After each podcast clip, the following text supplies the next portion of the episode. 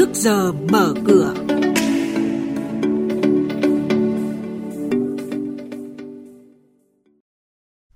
Thưa quý vị, thưa các bạn, trong trước giờ mở cửa hôm nay thì các biên tập viên Xuân Lan và Minh Khánh sẽ chuyển đến quý vị và các bạn một số thông tin đáng chú ý như sau. Ngân hàng Phát triển châu Á dự báo Việt Nam vẫn duy trì mức tăng trưởng vững vàng trong năm nay và năm sau. Giá dầu tại thị trường châu Á đã giảm phiên thứ hai liên tiếp trước những lo ngại nhu cầu nhiên liệu có thể suy yếu.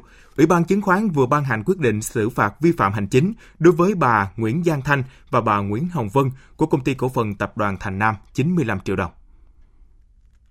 Trong báo cáo cập nhật triển vọng phát triển châu Á 2019, Ngân hàng Phát triển châu Á lưu ý, mặc dù tăng trưởng tổng sản phẩm quốc nội có chậm lại trong nửa đầu năm nay, song Việt Nam vẫn duy trì mức tăng trưởng vững vàng trong năm nay và năm sau, bất chấp môi trường bên ngoài suy yếu.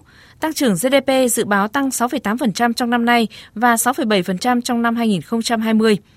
ADB cho rằng việc ký kết hiệp định thương mại tự do với Liên minh châu Âu và hiệp định đối tác toàn diện và tiến bộ xuyên Thái Bình Dương hứa hẹn sẽ mở ra khả năng tiếp cận thị trường cho các hoạt động thương mại và đầu tư lớn hơn.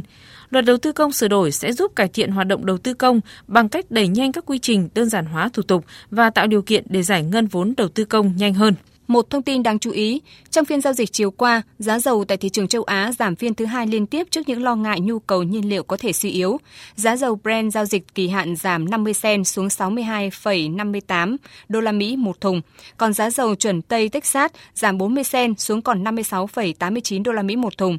Trước đó, giá của hai mặt hàng này đều giảm xuống mức thấp nhất kể từ trước cuộc tấn công nhằm vào các cơ sở dầu mỏ của Ả Rập Xê Út hôm 14 tháng 9. Hawali, một nhà kinh tế của OCBC dự báo các kho dự trữ dầu thô của Ả Rập có thể cạn trong vòng 2 tháng tới. Điều này sẽ thúc đẩy người mua tìm kiếm các nguồn cung trên thị trường giao ngay và đẩy giá dầu tăng trở lại. Quý vị và các bạn đang nghe chuyên mục Trước giờ mở cửa, phát sóng trên kênh Thời sự VV1 từ thứ 2 đến thứ 6 hàng tuần. Thông tin kinh tế vĩ mô, diễn biến thị trường chứng khoán, hoạt động doanh nghiệp chứng khoán. Trao đổi nhận định của các chuyên gia với góc nhìn chuyên sâu – Cơ hội đầu tư trên thị trường chứng khoán được cập nhật nhanh trong trước giờ mở cửa. Xin tiếp tục với những thông tin về thị trường chứng khoán. VN Index từ vị thế điều chỉnh đã chuyển sang trạng thái rung lắc khi kết thúc phiên chiều qua.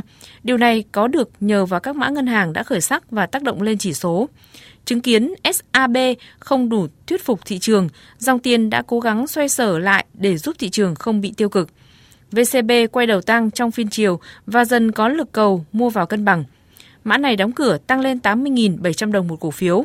Mở đầu phiên giao dịch chứng khoán hôm nay, VN Index sẽ bắt đầu với số điểm 987,3, HN Index bắt đầu với số điểm 103,81 và Upcom Index bắt đầu với số điểm 56,72.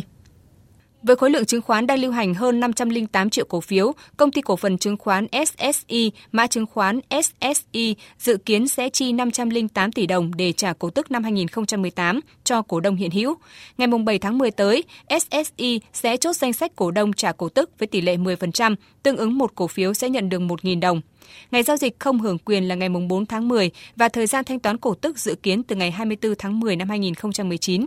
Hiện cổ phiếu SSI giảm nhẹ xuống 21.500 đồng một cổ phiếu. Ngày 4 tháng 10 tới, công ty cổ phần Vicostone, mã là VCS, sẽ chốt danh sách cổ đông chia cổ phiếu thưởng từ nguồn cổ phiếu quỹ.